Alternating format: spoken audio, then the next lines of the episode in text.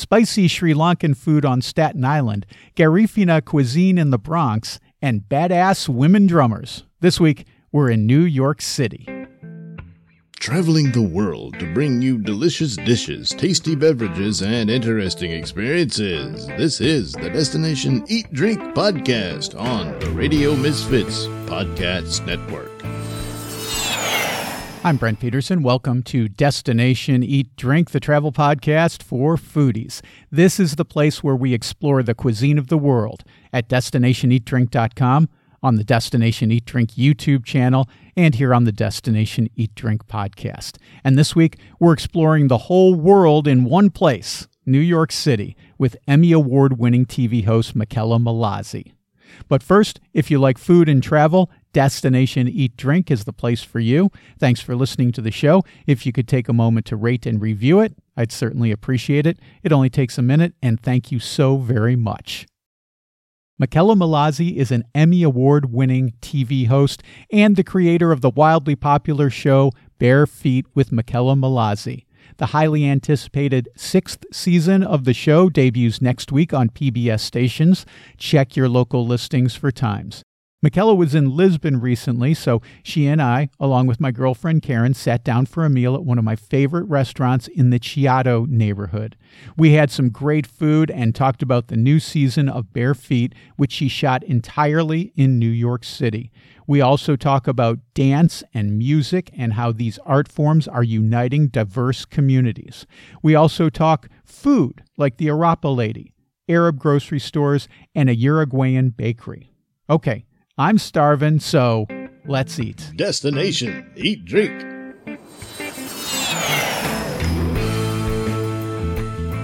Mickela Mallozzi, welcome back to Destination Eat Drink. I looked it up. This is your fifth appearance on the oh show. Oh my gosh. Welcome to the Five Timers Club. Thank you. and this is our second time in Portugal In doing this live. Lisbon. It's amazing. At a restaurant in Lisbon. It's amazing. it just it's so much fun. I just love when people I know, some people I know really well, dear friends and family, and people like you who I know but haven't known for as long.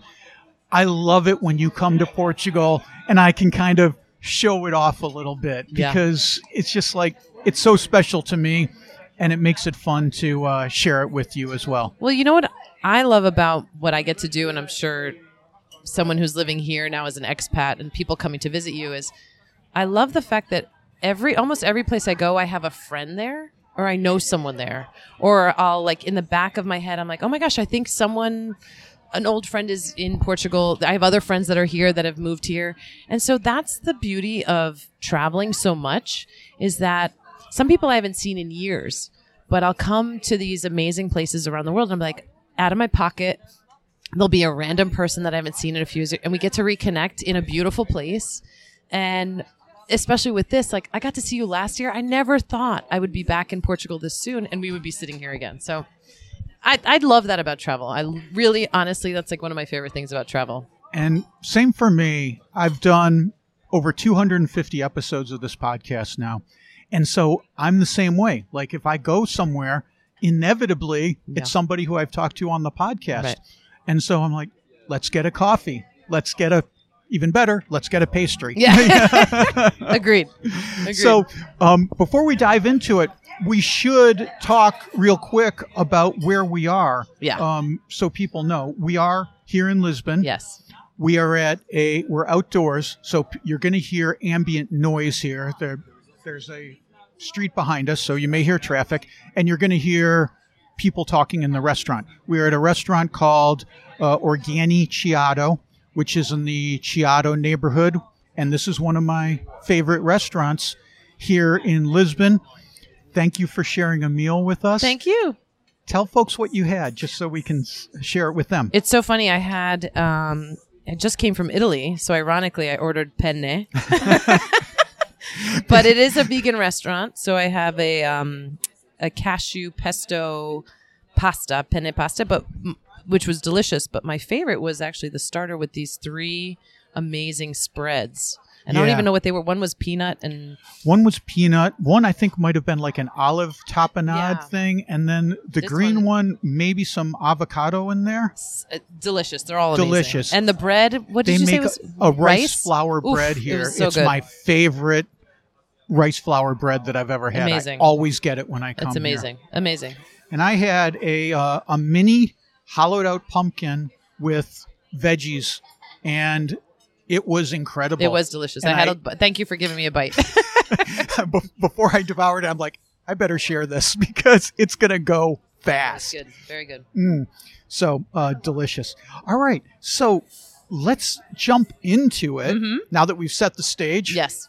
And by Um, the way, it's a beautiful, crisp, dry evening here in, in Lisbon.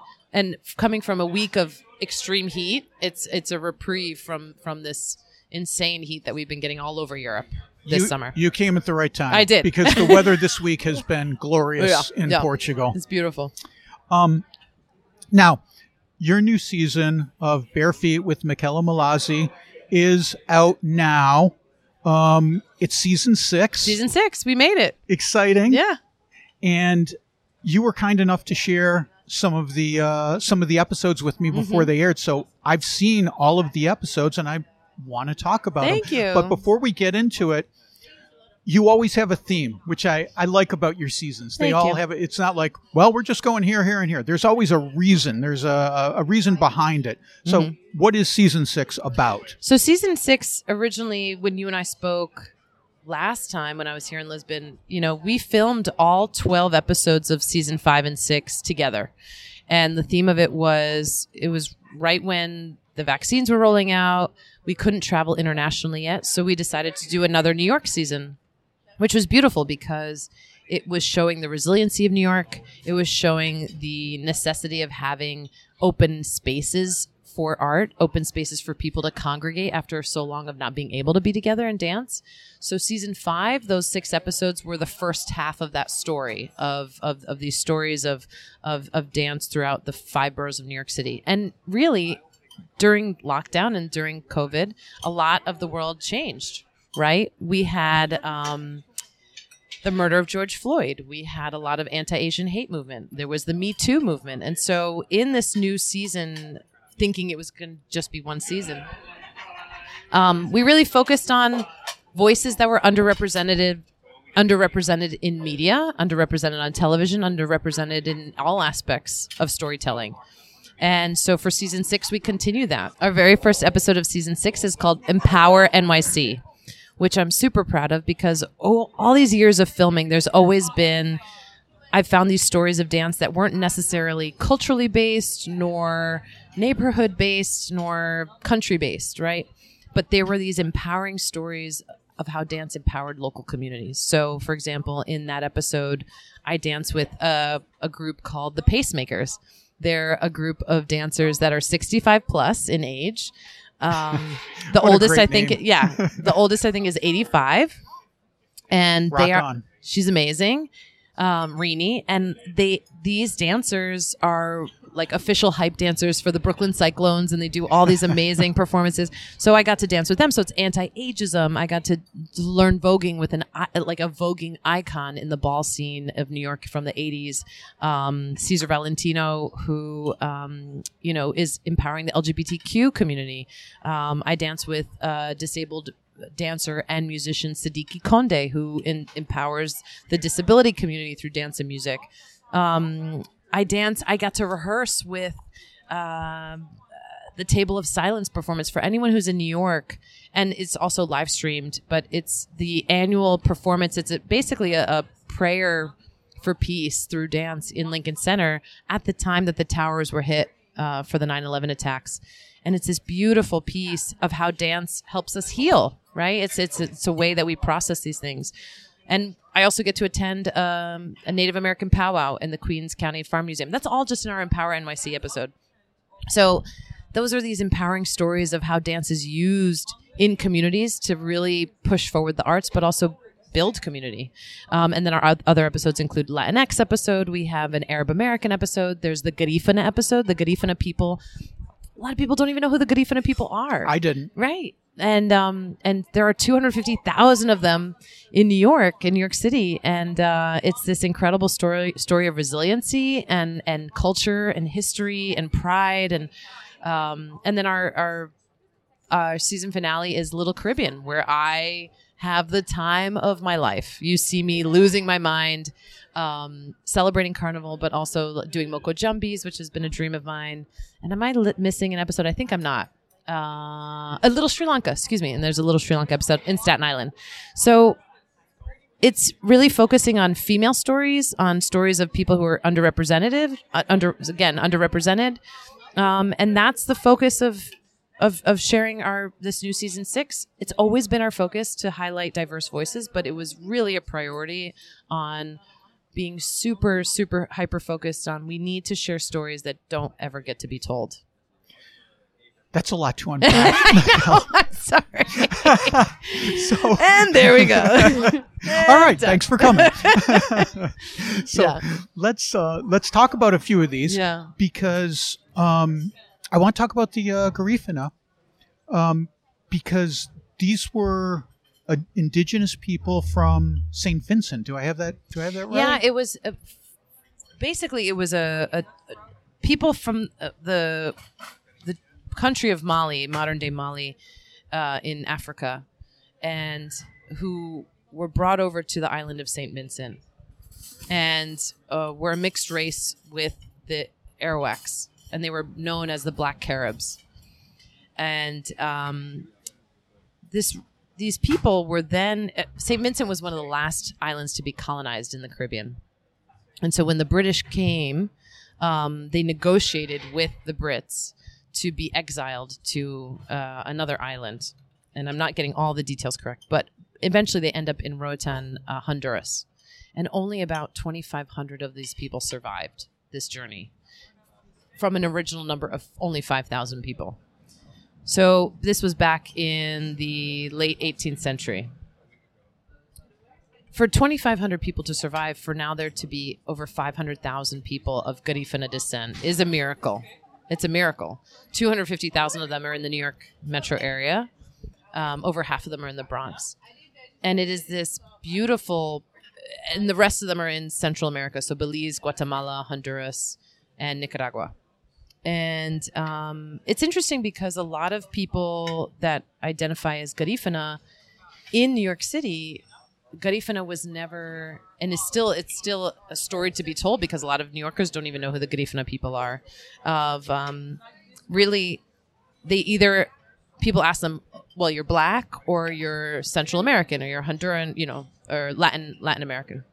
And so, what's really empowering about this is finally giving voice or giving some platform for this story so that people understand it's neither, it, or not just one or the other.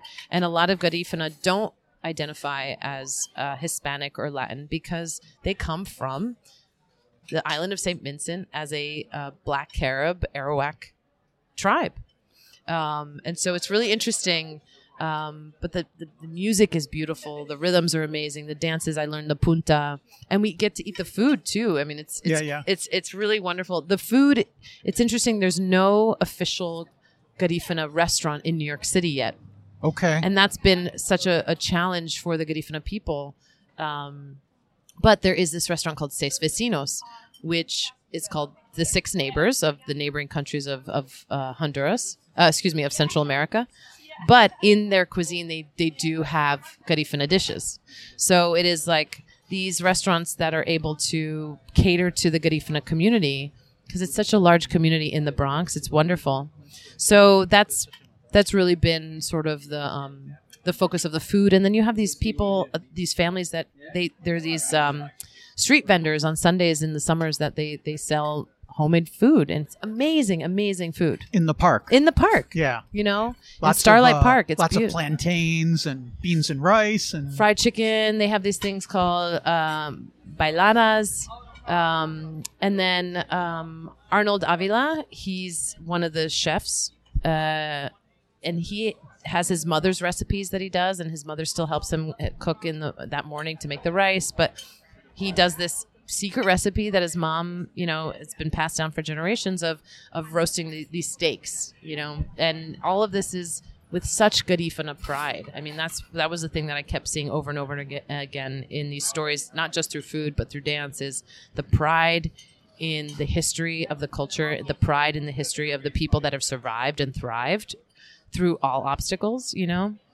And I think it's amazing that um, Garifuna people are just really starting to get a footing in id- identifying themselves to the public, to New Yorkers. You know, That's- people didn't even know. I mean, there's. Yeah. I'm, I'm excited to bring this nationally to our PBS viewers so that they can understand who the Garifuna people are.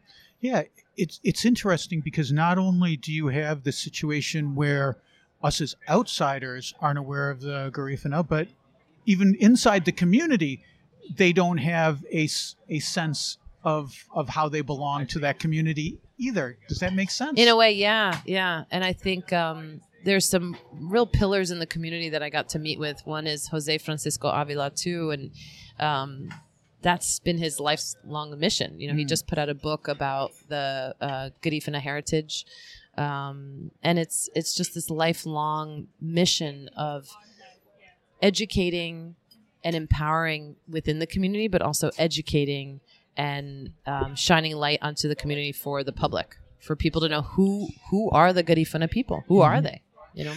And I did so after I watched the episode, I did a little dive into the history of the Garifuna and the history of St. Vincent and I found some interesting stuff because I live in Portugal now. Yeah. And there's a lot of Portuguese they went to St. Vincent after slavery was abolished because they needed labor there, you Yeah. know. All right, now our stolen labor is not going to be part of this anymore. Right. And so a lot of the Portuguese, like they went to Hawaii and like they went to other places, Portuguese went to St. Vincent.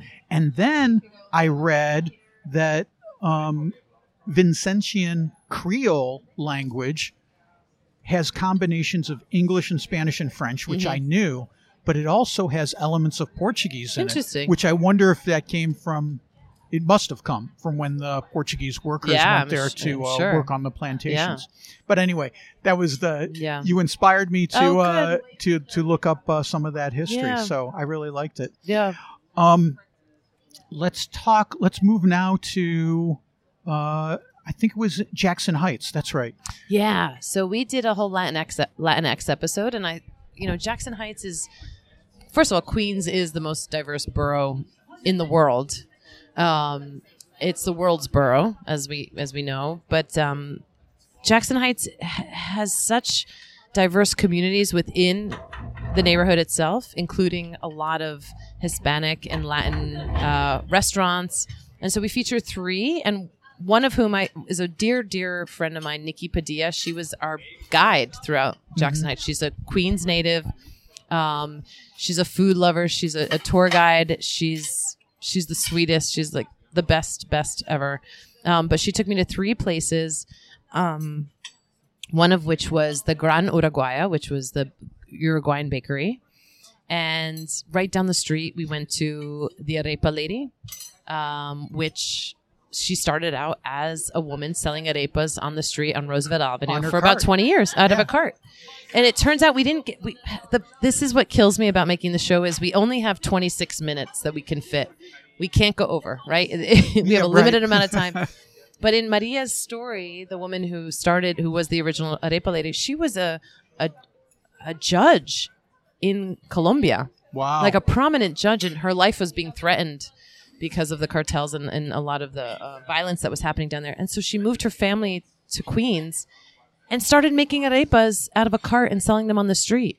Incredible. I mean, it's it just to talk about resiliency and, and a, a, a woman who d- like just will do anything for her family, and she really fed the community.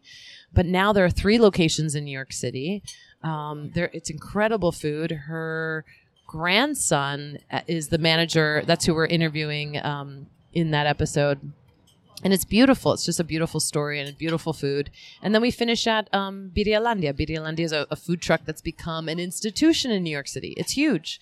It's huge. I, I think now they have five Birrialandia trucks: the Bronx, uh, Manhattan, Queens, and in Brooklyn. And anytime that the Birrialandia trucks are out, there's a line around the block.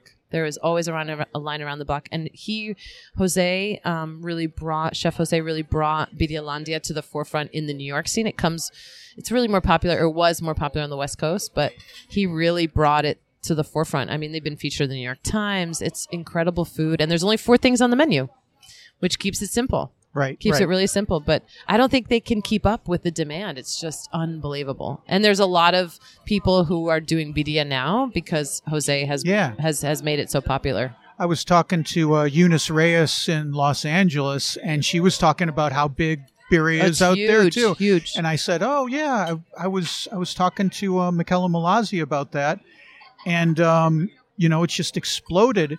In uh, in New York and now in L.A. I guess, and she said, "Oh, it's everywhere. it's, yeah, it's everywhere it's, now." Yeah, it's really blown up, but it's delicious. It's delicious, and he and again, it's that that the passion for the food, the passion for culture, the passion for the community to to provide food that the community is it really wanted. Right, his his original demographic was the people that would get off of work and be waiting at the seven train, and here's a food truck, and it's delicious food to eat and food um, that he was eating and and and from his own community. So I think it's that that says a lot. You know, that says a lot um, to have that passion for for what you're doing.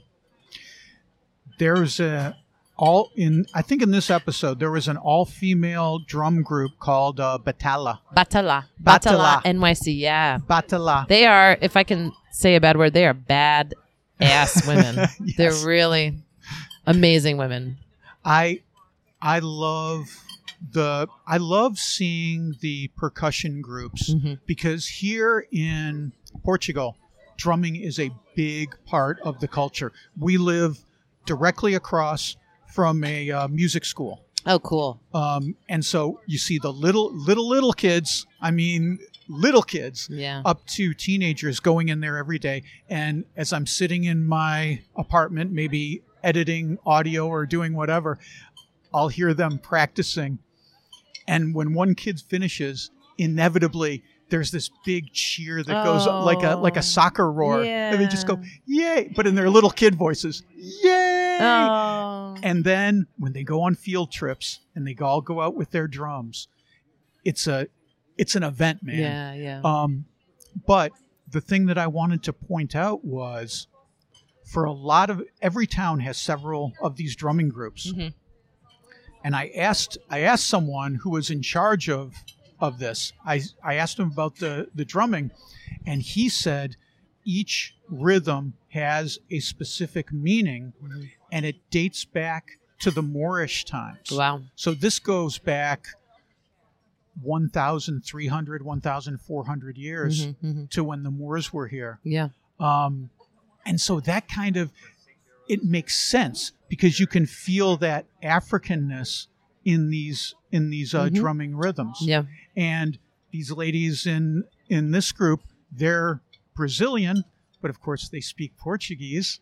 So Right, right, I think there's probably some similar because there's all kinds of cross pollination that Oh, sure, goes sure, between sure. Portugal and Brazil. Sure, sure, sure. Well, the the thing about um, samba reggae groups, and and and especially a group like Batala, uh, is each group again has their own rhythm. Did you? I don't know if you remember her pointing out the clave that's printed on the drum. Right, right. So it's the same idea that you can identify a group Yes. based on the rhythm, and that's in a lot of Afri- That's an African based. Um, I mean, that's in a lot of all rhythms throughout humanity, but in a lot of African based rhythms, you can tell who's drumming based on those rhythms. For example, in our season four, when we go to Guadeloupe for Carnival, hmm if you remember, I meet with Akiyo, which is like the Mamo Mas, the Mother Mas band, and he talks about the rhythm that they started. You know, the whole island knows when Akiyo, when the Mother Mas band is playing, you know because you hear that that rhythm, and he sings it to us because he's like, no one can do it like us. we have our own. It's a it's a thumbprint. It's a it's a fingerprint through rhythm, and that's the same for a lot of these groups. Um, it's funny. I grew up coming to Italy only a few times when I was a kid, but whenever we would come, there's these sagras. There are these feasts, and we feature La Sagra de la Reina in our very first episode, and they're the flag throwers. I love the flag throwers. I'll be mm-hmm. honest, like I have a huge crush on flag throwers ever since I was a little girl. I think they're really handsome. And Great costumes. Right, they're wearing tights. Hey, if you you're, if you're a guy and you look good in tights, it's great. But they they throw these flags and they do all these amazing tricks, and it's really impressive. And and then they have these guys behind them. Dr- it's a medieval practice, right? Tradition, and they have these huge drums that they're drumming. But each team, because there's more than one team in our town, there's more than one team in many towns. You can tell who's going based on their rhythm on the drum. So each team has their like pace, their their mark and that that's what identifies them.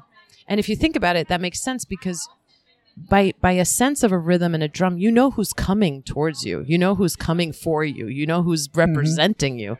It's such a, a powerful way of identifying yourself to a community, to a town, to a battle. Yeah, you know, right. all of these things, whatever that may be.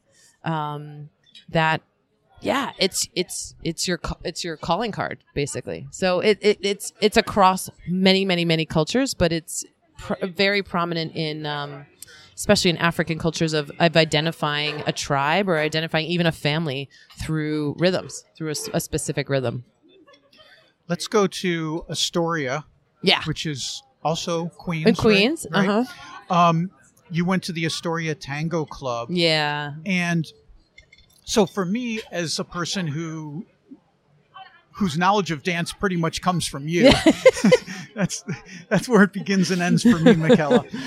But I always envision tango as a very sophisticated, high-end dance, mm-hmm. and you talk about how tango originated in the poor neighborhoods mm-hmm. of Buenos Aires. yeah.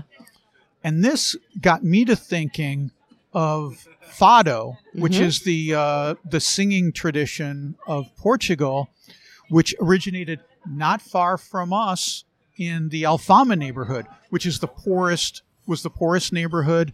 It was sung by the people in the very lowest classes, mm-hmm. and today, much like tango is a sophisticated dance, fado is sung in the most glamorous, opulent halls throughout the world. Yeah. But it got the same start that tango did.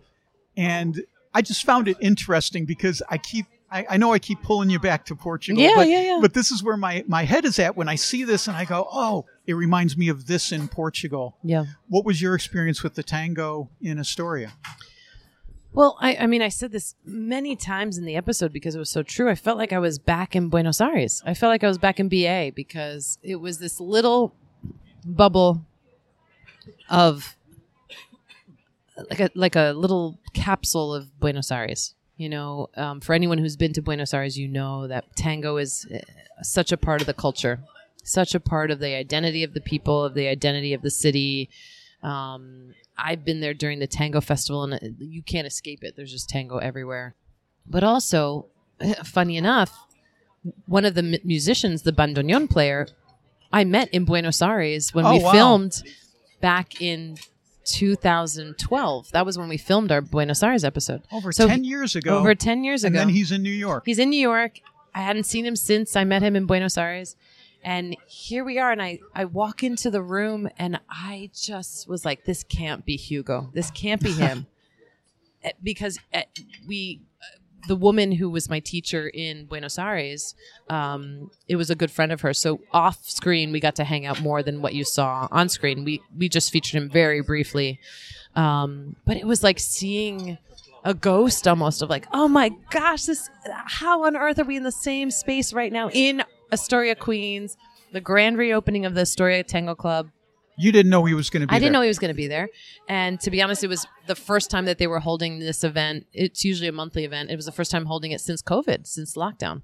So he just happened to be in New York. He said that he was like in Philadelphia and he just, and, and, um, Pablo Perea, who's the, the head of the Astoria Tango Club, he reached out to him and he like jumped on a train and or jumped in a car and came up. So it was like very impromptu.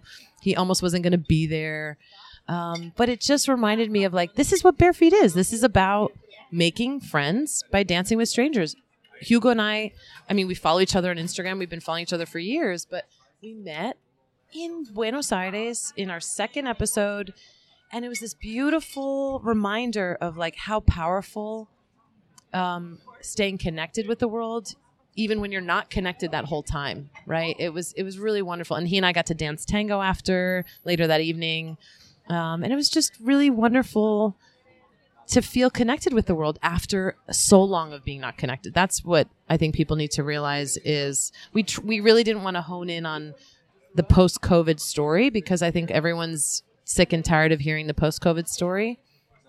But we filmed this like some of those scenes were filmed really early on right when, when the city was opening up when the world was opening up again. And um, you can see the excitement in my in everyone's face of just like being together. And um, luckily that ha- that excitement hasn't worn off in new york and around the world. I think if we're here in europe right now and we were just talking about this before we were recording is like it's so many americans are here. So many americans are in europe. They're just excited to travel. Um, I think people in general are excited to travel, and um, they missed it. They missed it for so long. Yeah. they missed it for so long. Put long. it off for three years. Yeah. I'm gonna do it. Come hell or high water. Yeah. I don't care what happens at the airport. I Yeah. don't care how hard it is to get there. I'm gonna do it. I'm gonna make it happen. and I think people are traveling a little differently. They want to spend a little more time, uh, maybe in one place versus just trying to pack everything in. I hope so. Yeah. I, I hope that's happening.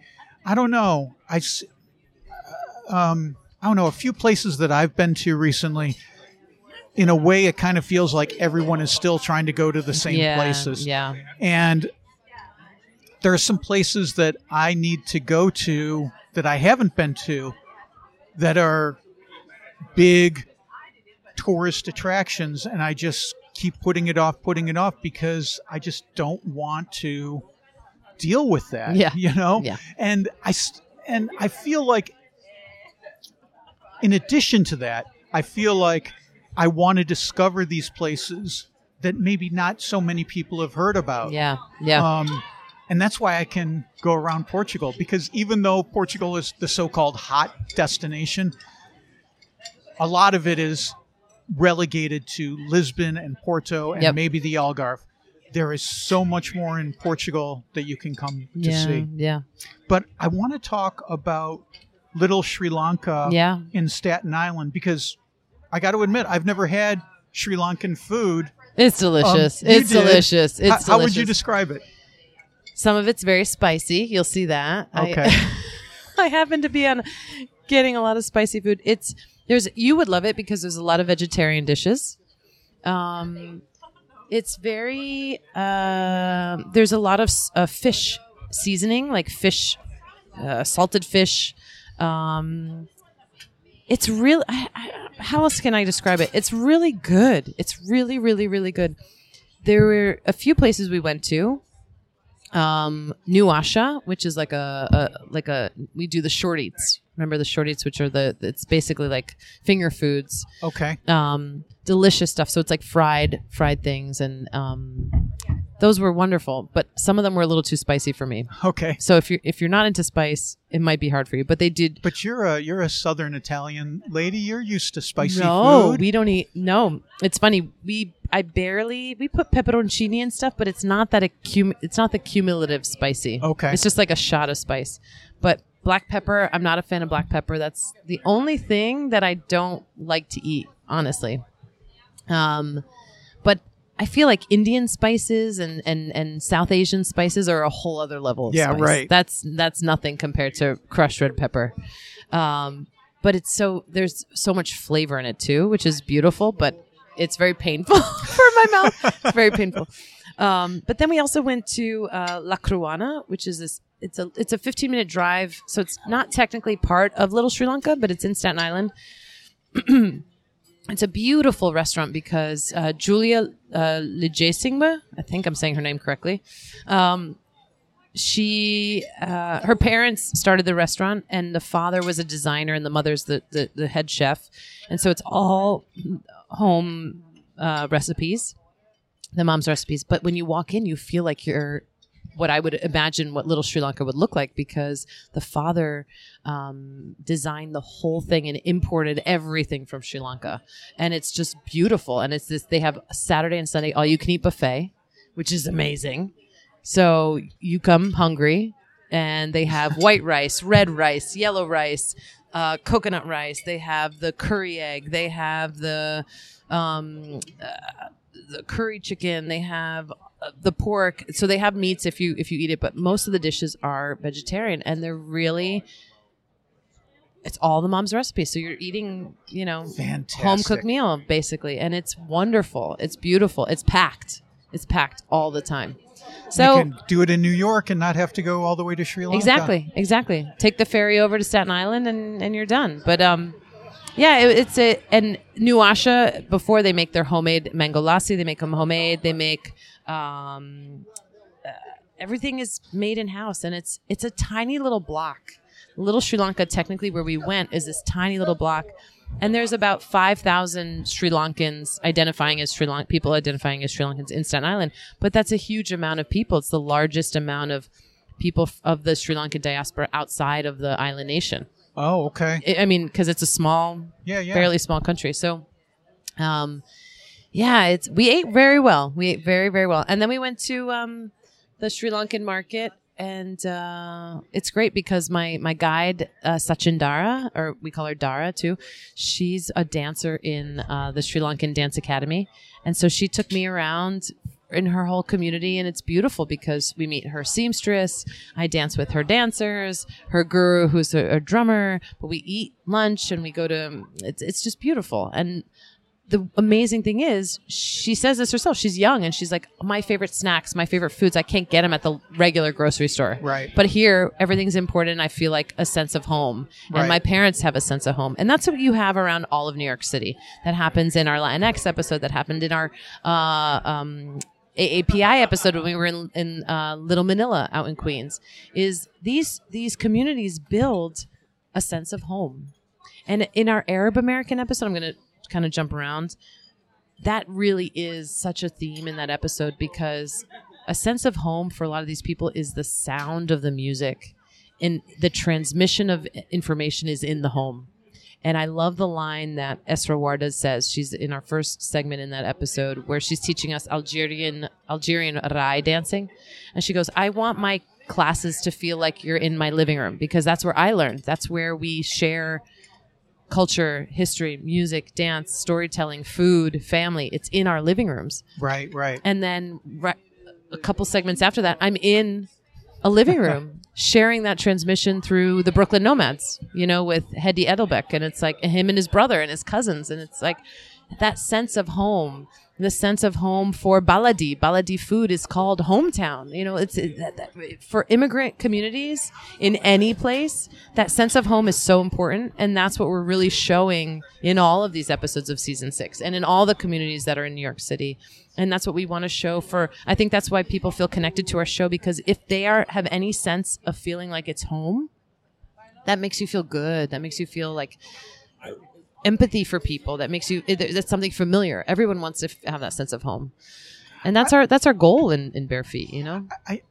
There's a there's a visceral feeling whether it's through sound like music or whether it's through taste or mm-hmm. especially through smell mm-hmm. that can transport you Yeah. to these certain places whether it's it's back to your home country or back to your childhood. Yeah. When when I was a kid, my mother had a flower shop, and there's a flower shop in our city here in Portugal, very, run by a very nice lady, and we you, she she also sells wine. that helps that helps so she has a little happy hour, mm. and I told her the first time I walked in. I had this visceral reaction of going back to my childhood Yeah. because it smelled exactly like my mom's flower shop smelled like when I was, you know, 14 years old, Yeah. helping her count count inventory, and, Yeah. you know, and stuff like that. well they say sense of smell is the most uh the sense most connected to memory I can see it. yeah I can see yeah it. yeah Um, you talked about uh, your Arabic episode, and you went also to an Arabic grocery store. I, when I travel, one of the things I love to do is go to grocery yeah stores. yeah um, you know the, the markets are important too because i want to see the fruit and veg but i also love going to the grocery store because you can see the um, the different uh, especially the snacks. The snacks. Those are the best. snacks are the best. Like, snacks are the best. oh, what is this thing? Yeah. All right, get out Google Translate and figure out what's in this thing, and Yeah. you know what what are we eating? Snack snacks are always the best. Um, but like I said, Baladi is this beautiful store, family owned. You know, um, and it was just wonderful getting to meet members of the family. The brother, uh, um, Essa, is is the manager, one of the brothers, and then uh, Ayat, who is the sister. She was taking me around. She opened her own restaurant called Ayat, named after her, and now I think they have three uh, locations. One they're opening up in Philadelphia. I think they're just I just saw on their Instagram, um, but they have uh, one in Bay Ridge and another in another location. I'm, I'm drawing a blank right now, but it's beautiful because it's Palestinian food. And she was very specific. She said, "Look, there are dishes that are just Middle Eastern, and we do those, but we also really focus on traditional Palestinian food. And they opened during the pandemic. They opened a restaurant. Her and her husband opened a restaurant in the middle of a pandemic. That's some bravery. Exactly. And she talks about this. She's like, people were so hungry for this food. We didn't expect it to be such a great success. She's a lawyer, you know, she's a full time lawyer. And she, her and her husband decided, her husband is a, a restaurateur, and they decided to open up this restaurant because they saw a need in the community. Um, and it was beautiful. It's a beautiful food.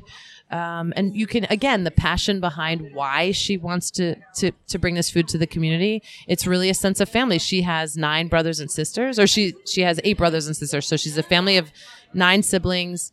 Um, and so they were a family of 11 and she grew up, she was the youngest of these siblings and she helped her mom cook every day for the family. And so she grew up making food like this at, in the proportions that she was making. So, yeah, right. So She's it, already cooking for exactly, a huge crowd. Exactly. So she just has that passion for it. And she's a brilliant, beautiful woman. Um, and so they they're killing it. Like they're just they've really hit a market and for them to be able to do so well, especially in the middle of a pandemic. I mean, it opened pre-vaccine rollout i think it was just nuts It- when they opened it was straight to delivery you know people coming in and picking up the food but um it's wonderful. It's wonderful. And and uh, her family story overall of how important it is for them to make people feel welcome whether that's at Baladi in the food market, whether that's at the home because they have a home decor store that the mother opened up next door because she really uh-huh. wanted people to, you know, really decorate their home so it feels like home. And then I at the store, you know, the restaurants, people feel like they're welcome, like they're in their home. Like I said, that's a, a huge theme in that episode particularly, but overall in in our especially in our New York seasons because these are communities that have left their homes and have to start a new home somewhere else uh, in New York and um, that theme is universal, especially in the United States. Uh, uh, you know, um, and all over the world. Immigrants are everywhere. Um, people who are relocated or um, having to move, whether that's by choice or not, that's uh, uh, that's universal. It's universal. So, yeah, it's it's it's been a really beautiful journey to make season six and to finish season six. I feel grateful. I have to give a shout out to our sponsors and our underwriters, especially Bloomberg Connects. They just came through and we are so grateful for them. Otherwise, season six wouldn't exist. Our co-producers, the Mayor's Office of Media and Entertainment in New York City, um, without them, none of Bare Feet would ever exist. They were the first ones to ever put Bare Feet on air um, back in 2014. You know, and so I have to thank them every single day for that, but also for Bare Feet in NYC. They helped produce the show. They help us. Um, it airs in New York all the time. That's our biggest fan base. You see us in subway ads because of them. Oh, cool. You know, it's it's uh, we are so grateful to the City of New York and the Mayor's Office of Media and Entertainment. Um, but without our sponsors, we have the Ewan Foundation, the Ann H. Symington Foundation, and of course Road Scholar. Road Scholar is a, a is a big supporter of ours and our viewers.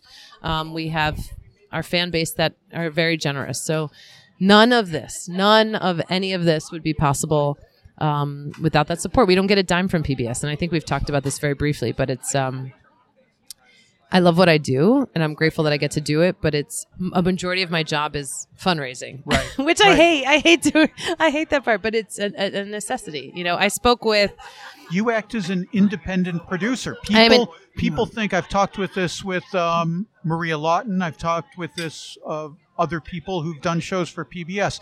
People think PBS is paying you to put these shows on the air. It's not the case. No. You're an independent producer. You make this independently. and then it goes to PBS. Yeah. They're not giving you anything. No, and we we license. I mean, they give you a great platform. Of course, of course, and a, a built-in viewership. But but um, we have to we have to fund we have to find the funding to make the show possible. And there are a lot of restrictions, rightfully so. It is um, public television, right? So It's not YouTube. it's not, and it well, it's non-commercial television. So there can't be any perception that your sponsor has has any say in the content, Yeah, good point. which is why it's the most trusted media platform in the United States. And I'm very proud to be part of that uh, community of storytellers and content creators that are trusted. You know, we we work diligently to to put as much of correct information out there, but also to tell stories that are educational, informational, and entertaining. Um, which is why you'll never see product placement, or you won't. None, none of those things we're not allowed to. First of all, and second of all, I think it's helped me as a storyteller really focus on the story versus how am I going to integrate gonna this brand? this how am I going to work this brand into this so that I can get this much money? And if I could, I'd be making a lot more money than I am. But in the end, I think my show is so much better for it for not having to do that. So um, I'm really grateful, so grateful for the for public television and PBS platform. Um, it's it's a it's a really special place to be. It's a not an easy it's not an easy place to be, but it, it it's it's um without it, Bare Feet wouldn't exist, and our fan base wouldn't exist. We, you and I would not be sitting here right now. No, No. probably not. Yeah, Well, Mickela, it's just been great talking to Yeah. you. Before I let you go, just congratulations on the season. If I Thank you. didn't, if I didn't express that, I watched all of them. Thank you. And they just they look gorgeous. You look wonderful, Thank and you. you look like you're having so much I'm fun. I'm having a blast. Yeah, and, it- that's I think like out of all of this, I love my job. I love what I do. I feel so grateful that this is my job. I get to wake up and like convince people to let me dance with stilts on or to you know drum with them and I've never done this before or all these things I feel so lucky that that this is what I get to do and I make a living off of it. It's it's wonderful and I get to share it with the world to show these beautiful cultures but I I really love my job a lot. So thank you for taking the time to watch through all, all six of them. I really appreciate it. well, it, it was fun. I enjoyed it, Thank and uh, I always enjoy watching your show. thank you. Um, thank you so much for making the time. It, it- it's just so great to get to sit here, you know, face to face, share a meal, and then and then talk with you on know. the podcast. It's you know, I love doing those over Zoom as well, but this is This is really better. This is This really is extra special, you know, because we get to eat, Yeah. but we also get to uh, you know to share with each other. Yeah. So thank you so much. Obrigada. Great talking to you. Obrigada. Obrigado. ciao ciao. Thank you. Okay, that's Mickela Mallozzi. You know, we could have talked with her all night. In fact, we nearly did. After our meal, we took Mickela to one of our favorite little bars in Chiado called the Old Pharmacy. I had a glass of wine. Mickela and Karen each had a glass of Muscatel, which is a fortified wine from this region of Portugal that's similar to port wine. And Mickela, who spends a lot of time in Italy, compared it to Vin Santo. And as soon as she said that, a light went off in my head. She is so right. And then Mickela starts talking to our Portuguese waiter in Italian because he lived in Rome for a while. It was really a great night. So great, in fact, we nearly missed our ferry home. Luckily, we got on that boat just in time because it was the last one for the night. Anyway, if you want to know more about Mickela and her show, Bare Feet debuts on PBS next week. You can check out her website, travelbarefeet.com. I've also got a link in the show notes along with the places we talked about in the episode at radiomisfits.com slash DED256. Well, that's it for this week. Next week, we're buzzing on caffeine. Turkish coffee with a shot of brandy in Serbia, egg coffee in Vietnam, and a cop starting a coffee war in Washington, D.C. Don't miss that. Until then, get over to destinationeatdrink.com. I just posted a video about some of my favorite pastel de nata bakeries in Lisbon. There's not just one, they're on every corner. I tell you some of the best. You can see that by clicking on the video tab at destinationeatdrink.com. I also just posted a complete foodie travel guide to the city of Almada in Portugal. You might not know Almada, but It's right across the river from Lisbon. Speaking of ferries, you can take a ferry right over there. It's also home to some nice bakeries and good restaurants too. That's all at destinationeatdrink.com. Just click on Portugal and Almada. And while you're there, sign up for the free monthly newsletter. And if you're so inclined, drop us a couple of bucks to keep Destination Eat Drink going by clicking on the contribute button. And thank you very much. Destination Eat Drink is distributed by the Radio Misfits Podcast Network and Ed Cilla. Thanks, Ed. I'm Brent Peterson. I'll see you down the road. Join us next week for another culinary adventure on Destination Eat Drink, a presentation of the Radio Misfits Podcast Network.